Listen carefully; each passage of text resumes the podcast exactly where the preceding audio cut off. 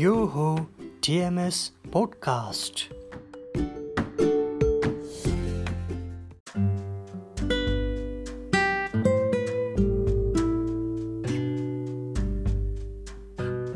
नमस्ते अनि स्वागत छ टिएमएस पोडकास्टमा म तेजसको साथमा अहिले तपाईँ सुन्दै हुनुहुन्छ पागल रोमान्स। आज म ऐरावती प्रकाशनद्वारा प्रकाशित उर्मिला सापकोटा साकेको उपन्यास अस्मिताको सोह्रौँ श्रृङ्खला प्रस्तुत गर्दैछु।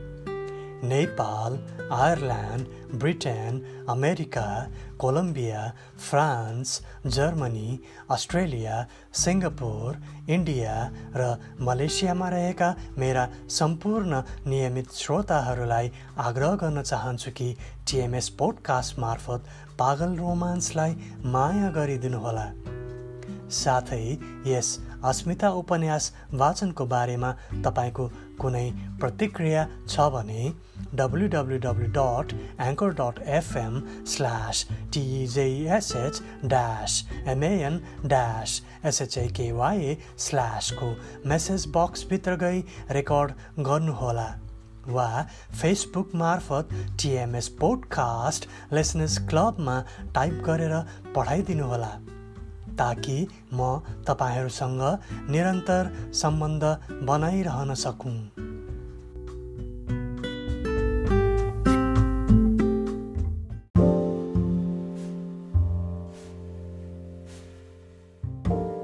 समयको परिवर्तनसँगै दिनले बिस्तारै आफ्नो यात्रा पुरा गरी रातलाई यात्राको लागि निमन्त्रण गरिरहेको थियो। आफ्नो कर्तव्य पुरा गर्न रातले पनि समयलाई निरन्तरता दिइरहेकाले रात बिस्तारै छेप्पिँदै थियो। चन्द्रमाले कालो रातलाई आफ्नो चहकिलो प्रकाशले छिचोलेर धरती उज्यालो पारिदिएको थियो। चन्द्रमाको प्रकाशले धरतीलाई उज्यालो र शीतल बनाए पनि मनमा अथाह पीडा र वेदना बोकेर यताउता गरिरहेको रमेशको मन त्यस प्राकृतिक मनमोहक दृश्यमा रमाउन सकिरहेको थिएन। सबैले अस्मितासँग बिहे गर्ने सल्लाह दिएदेखि उसको मनमा बैचेनी र छटपटी बढिरहेको देखिन्थ्यो। कहिले यता कहिले उता गर्दै अस्मिताको अवस्था निहालिरहेको रमेशले एकैपटक झ्यालबाट बाहिरतर्फ देखिने अत्यन्तै सुन्दर दृश्यमा आफूलाई हराउन खोज्यो। देशमा बढ्दो राजनैतिक अस्थिरताका कारण भएको दिनभरिको आन्दोलन नारा र जुलुसले व्यस्त सडक अहिले बिल्कुलै सुनसान थियो। प्रत्येक रात कर्फ्यूको चपेटामा परेको राजधानी सहरको जीवन साह्रै कष्टप्रद देखिन्थ्यो। यातायातका सवारी साधनहरू ठप्प हुनाले सुनसान बनेको सडकमा कुनै न कुनै बेला एम्बुलेन्स र प्रहरी ओसार प्रसार गर्ने भ्यानहरूको आवाजले रमेशको ममतालाई भङ्ग गराइदिन्थ्यो। आज पनि अस्मिता बेहोस भएको तिन घन्टा बितिसकेको थियो। उनी बेहोसीकै अवस्थामा बेला बेलामा रमेशको नाम लिएर बरबराउने गर्थिन्। उनको आवाजमा त्यति स्पष्टता थिएन। भाउजू बिहेको तयारी गर्न र आवश्यक सामान किनेर ल्याउन घर गएकी थिइन्। डाक्टर पनि यही अस्पतालमा बिहे गराउने भन्दै बाहिर निस्केका थिए। करिब साढे तिन घन्टाको बेहोसीपछि अस्मिताको होस खुल्यो। उनले बिस्तारै आँखा खोलिन्। आफ्ना आँखा अगाडि आफ्नै प्राणप्रियलाई पाउँदा उनमा खुसीको सीमा रहेन। रमेशले पनि नजिकै मेच तानेर बस्दै उनको दाहिने हात समातेर भन्यो अस्मिता के साँच्चै तिमी मसँग बिहे गर्न चाहन्छौ? भन अस्मिता तिम्रो इच्छा के हो र किन यसरी रुन्छौ? म आज तिमीले जे भने पनि गर्न तयार छु। परिणाम जस्तो सुकै होस्। अस्मिताका नयन भरिए उनलाई बोल्ने साहस भएन आफ्नै मनमा रहेको र गुम्सिएको भावनालाई रमेशले व्यक्त गरेको देख्दा खुसीको सीमा रहेन। एकपटक आँखा चिम्म गरेर भरिएका नयनबाट आँसु झारेपछि उनले भाव विह्वेल भएर भनिन् यो के भन्दै हुनुहुन्छ तपाईँ? के म होसमा त छु? उनले आफ्नो हात रमेशको हातमाथि राखिन्। हो अस्मिता। तिमी अहिले होसमा छेउ र मैले भनेको सबै कुरा साँचो हो। म तिमीसँग बिहे गर्न तयार छु। म तिमीलाई तिमीले चाहेको सम्पूर्ण खुसी दिन चाहन्छु। रमेशले आफ्नो हातले अस्मिताका आँखाबाट झरेका आँसु पुस्दै भन्यो मैले चाहनु र नचाहनुको पनि कुनै अर्थ छ र? तपाईँ नै एकपटक भन्नुहोस् न के उजाड मरुभूमिको टन्टलापुर खाममा भौतारिरहेको मान्छेलाई पानी खानुहुन्छ भनी सोद्धा नखाने भन्छ होला? हो मेरो अवस्था पनि त्यस्तै छ। तर तपाईँको सुन्दर पारिवारिक संसारलाई बिगारेर म आफ्नो जिन्दगीको कल्पना गर्न सक्दिनँ। यदि तपाईँले मसँग बिहे गर्न चाहनुहुन्छ र मेरो सम्पूर्ण इच्छा पुरा गर्न चाहनुहुन्छ भने शान्ति भाउजूलाई मनाउनु पर्छ। नत्र शान्ति भाउजूले यही हस्पिटलमा आएर महाभारत मचाउनु बेर छैन।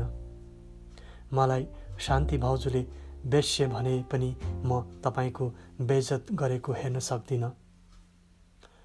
अस्मिताले ओठ कमाउँदै रुन्चे स्वरमा भनिन्। धेरै दुःख नमान अस्मिता। अब तिमीले यसको पिर लिनु पर्दैन।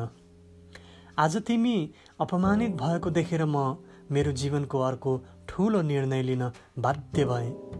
मेरो कारण मेरो नामको कलङ्क बोकेर जो रोइरहेको छ त्यसलाई मैले हाँसो र खुसी दिनुपर्छ। म यस समाजमा तिमीलाई मान सम्मान दिन्छु मेरो नाम दिन्छु र मेरै यी हातबाट तिम्रो सिउँदोमा सिन्दुर दिन्छु। म तिमीलाई बाहिरबाट मात्र हाँसेको होइन पितृ हृदयदेखि नै हाँसेको हेर्न चाहन्छु। रमेशले भन्यो तपाईँ कसैको करकाप र बाध्यतामा परेर यो निर्णय लिँदै हुनुहुन्छ भने म यसलाई स्वीकार गर्न चाहन्न। सिन्दुर र पोतेले मात्रै जीवन सुखी हुन्छ र जीवनमा त माया र प्रेमको खाँचो छ र मलाई विश्वास पनि छ तपाईँ मलाई धेरै माया गर्नुहुन्छ। आफ्नो जिउको ख्याल नगरी भोक निन्द्रा जहान परिवार केही नभनी कति दिन भयो मेरो ख्याल गरेर बस्नु भएको यति भनेर अस्मिता चुप लागिन्। फेरि एकछिनपछि भनिन् साँच्चै के म बिरामी भएको मेरो घरमा कसैलाई थाहा छैन? किन कोही पनि मलाई भेट्न आउनु भएन? विकास पनि कता छ होला? अहिले उसलाई मात्र भए पनि एकपटक खबर पठाउनु पाए घरबाट आमा भाउजू आउनुहुन्थ्यो होला। मलाई त अहिले उहाँहरूको साह्रै नियास्रो लागेको छ। झन् भाइ बहिनीलाई त कहिले भेटौँ चाहिँ भइरहेको छ। अस्मिताले आज कति दिनपछि घर परिवार र आफन्त सम्झेर कुरो गरेको देखेर रमेश झस्क्यो।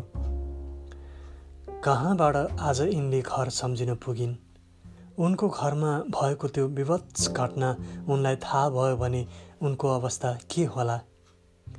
मैले जसरी पनि यो घटनाबाट उनलाई धेरै टाढा राख्नुपर्छ यसैबाट सबैलाई ठिक हुनेछ। रमेशले यस्तो सोच्यो तर केही नबोली मौन बसिरह्यो। अस्मिताले फेरि भनिन् के भयो तपाईँलाई? किन केही नबोल्नु भएको साँच्चै घरबाट किन कोही आउनु भएको छैन? कि उहाँहरूले पनि मलाई बेस्य ठान्नुहुन्छ अस्मिताको शब्दमा पीडा झल्किएको देखेर रमेशले सम्झाउँदै भन्यो भयो अस्मिता धेरै नबोल। तिमीले सोचेको र बोलेको शब्द बिल्कुलै गलत छ। थाहा छ तिमीलाई? अब छिट्टै उहाँहरू आउनुहुनेछ। उहाँहरू सबैलाई म एकैपटक हामी दुवैको बिहे भएको खबर पठाइदिनेछु। अनि खुसी भएर हामी दुवै ज्वाइँ छोरीलाई आशीर्वाद दिन आउनुहुनेछ। कसो? आशीर्वादको चाहना छैन तिमीलाई? रमेशले धेरै खुसी भएको नाटक गरेर भन्यो। बिचरी। अस्मितालाई के थाहा?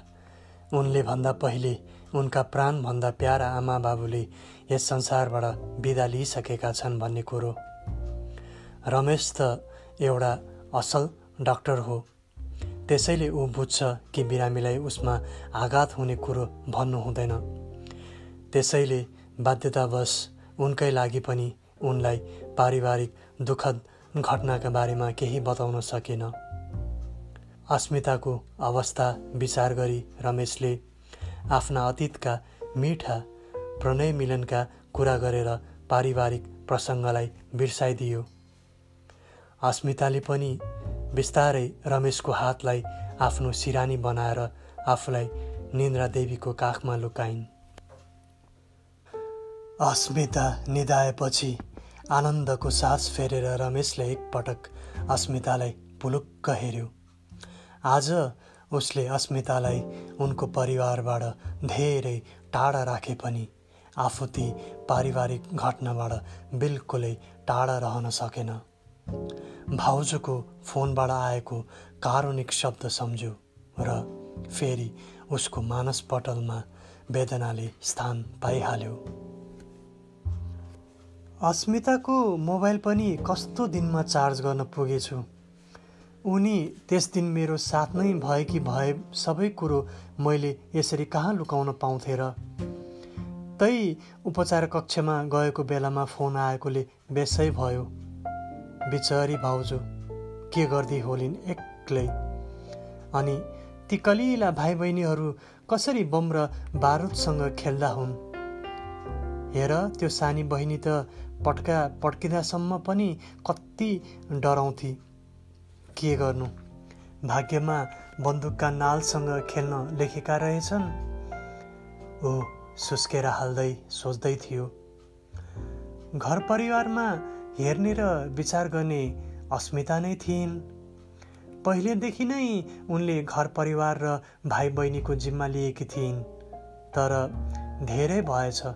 मेरा कारणले गर्दा आफ्नो जन्म घरमा नफर्केकी उनी एक त घर जानै मान्दिनन् रे। यदि गइहालिन् भने पनि उनलाई त्यस ठाउँमा बस्नै मन लाग्दैन रे। अस्ति शारदा भाउजू भन्दै हुनुहुन्थ्यो उनलाई घर जाँदा त्यहाँका सबै प्राकृतिक वस्तुहरूले धिक्कारे जस्तो लाग्छ रे। उनी खेलेको र हुर्केको ठाउँले खिसी गरेको जस्तो लाग्छ रे। रमेशले फेरि लामो सास फेर्यो र मनमा नै सोच्यो लाग्न पनि किन नलागोस् बिचरीलाई?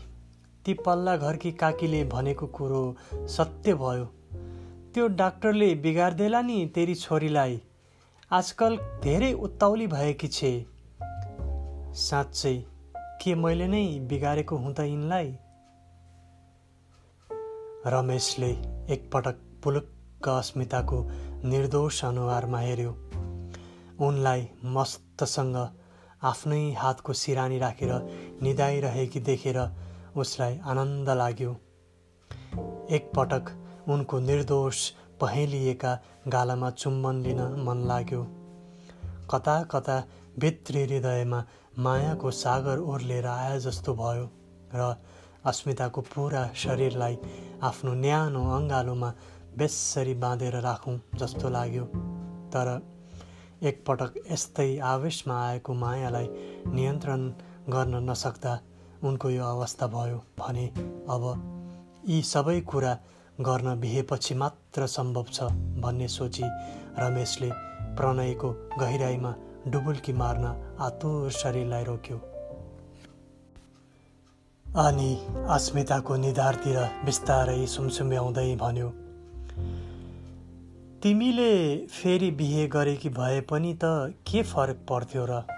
मैले बिहे गर्न हुने तिमीले बिहे गर्न नहुने त प्रश्नै उठ्दैन यहाँ। के कमी थियो र अरूमा? अनि के पाउँछौ ममा अरूमा भन्दा बढी? आखिर खोक्रिएको जीवनभन्दा बाहेक र बिटुलो भइसकेको शरीरभन्दा बाहेक के छ र ममा? तर पनि तिमीले धेरै आश गर्यौ। मेरो साँचो प्रेमको मेरो न्यानो अँगालोको मेरो कोमल स्पर्शको र मेरो सर्वस्वको।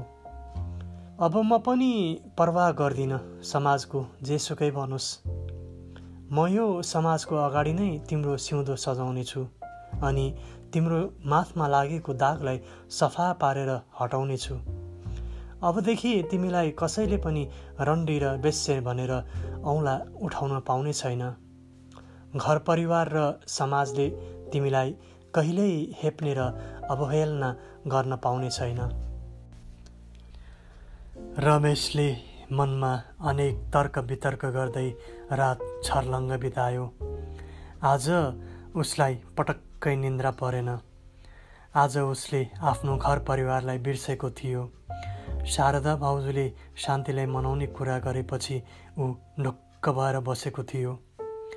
वास्तवमा भन्ने हो भने नेपाली समाजमा नारीहरूले आफूलाई जति नै महान र आदर्श जीवनमा ढाले पनि पुरुष बिना एक्लो जिन्दगी बिताउन त्यति सजिलो छैन। अनि कुनै पनि पुरुष जातले दोस्रो बिहे गर्नु हाम्रो समाजका लागि नौलो कुरा पनि होइन भन्ने सोची रमेशले आफूले गरेको गल्तीको प्रायश्चित गर्न दोस्रो बिहेको चुनौतीपूर्ण कदम उठाउने निर्णय गरेको थियो। आफ्नो घर परिवारलाई सम्झँदा उसले अस्मिताको परिवारलाई आफ्नो स्मृतिबाट अलग्याउन सकेन। अस्मिताकी भाउजूले फोनबाट रुँदै भनेका शब्दहरू पुनः मानसपटलमा नाच्न थाले। रमेश बाबु हामी त बर्बाद भयौँ। साँच्चै हामीलाई यस देशको राजनैतिक अवस्थाले बर्बाद पार्यो। आफ्नै आँखा अगाडि बम पड्केर अनाहकमा मेरा कर्म दिने बाबुआमाले ज्यान दिनुभयो। निमेषभरमै मेरो आश्रयस्थल कर्मघर खरानी भयो।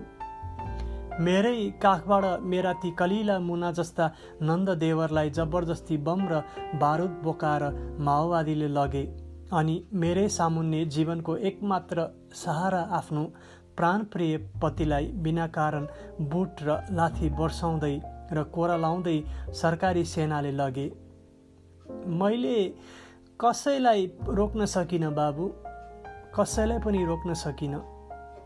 मेरो लाखौँ बिन्तीले पनि कुनै काम गरेन भने अविरल रूपमा झरेका यी आँसुको मूल्य त कसले बुझ्छ र?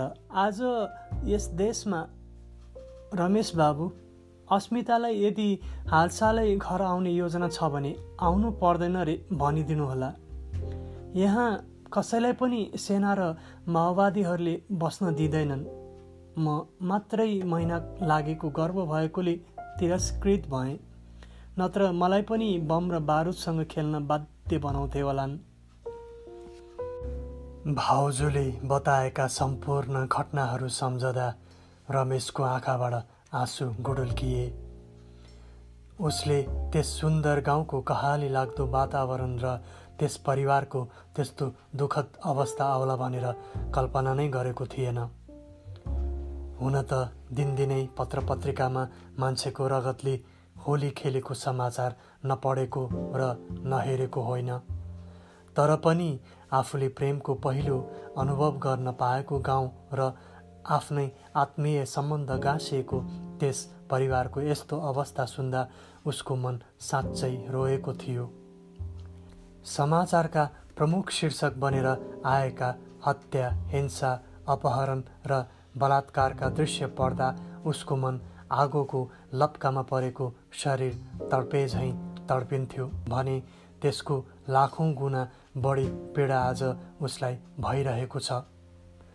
ती बलात्कृत भएका आफ्नै दिदी बहिनी र भाउजूका तस्विरहरू उसका आँखा अगाडि नाचिरहे झैँ लागिरहेको छ र निर्दोष आँखाहरूले कसैको सहयोगको याचना गरिरहेको भान उसलाई भइरहेको छ।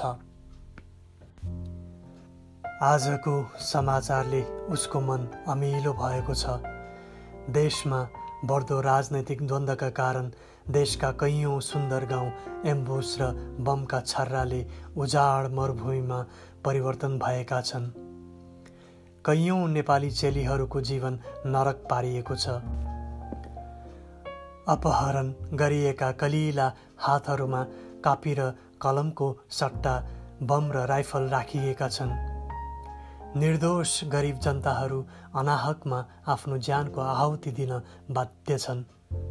यस्तो अवस्था देख्दा हरेक नेपालीको छाती चिरिएको छ आँखा रसाएको छ र पनि उनीहरूमा एउटा झिनो आशा छ मधुर प्रकाश छ गणतन्त्रको।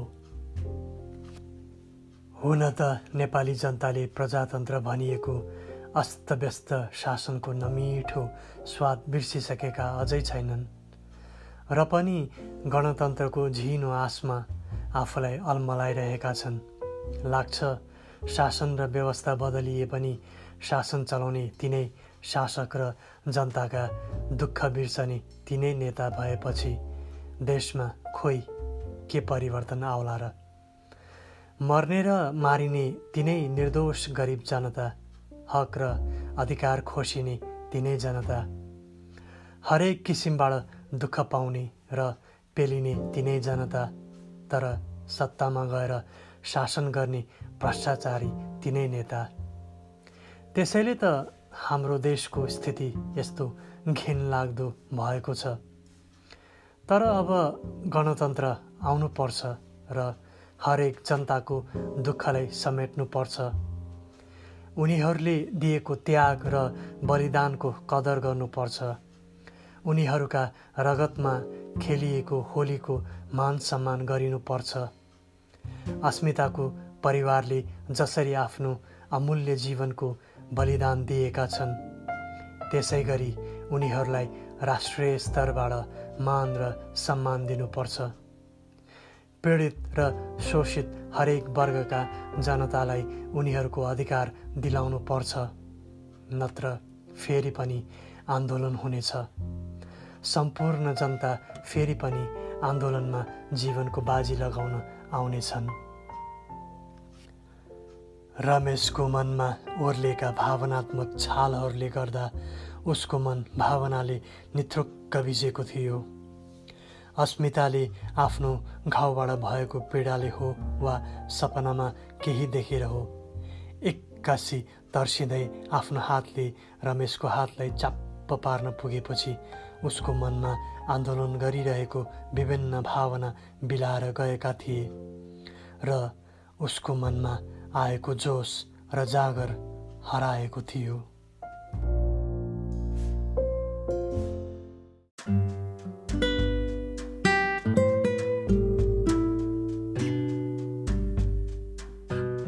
आज वाचन गरिएको उर्मिला सापकोटा साक्यद्वारा लिखित उपन्यास अस्मिताको सोह्रौँ श्रृङ्खला यही समाप्त हुन्छ। बाँकी श्रृङ्खलाहरू प्रत्येक शनिबार राति दस बजेपछि कुनै पनि बेला पागल रोमान्समा सुन्न सक्नुहुनेछ। www.anchor.fm slash tjsh dash man dash shakya स्ल्यासमा गएर टिएमएस पोडकास्ट सुन्न अनि सब्सक्राइब लाइक र सेयर गर्न चाहिँ नभुल्नुहोला। साथै तपाईँ यस टिएमएस पोडकास्ट अन्य विभिन्न अनलाइन प्लेटफर्महरू Apple podcast Google podcast breaker dot audio castbox.fm, overcast.fm, radiopublic.com, spotify.com र pocketcasts.com मा पनि सुन्न सक्नुहुनेछ आजलाई बिदा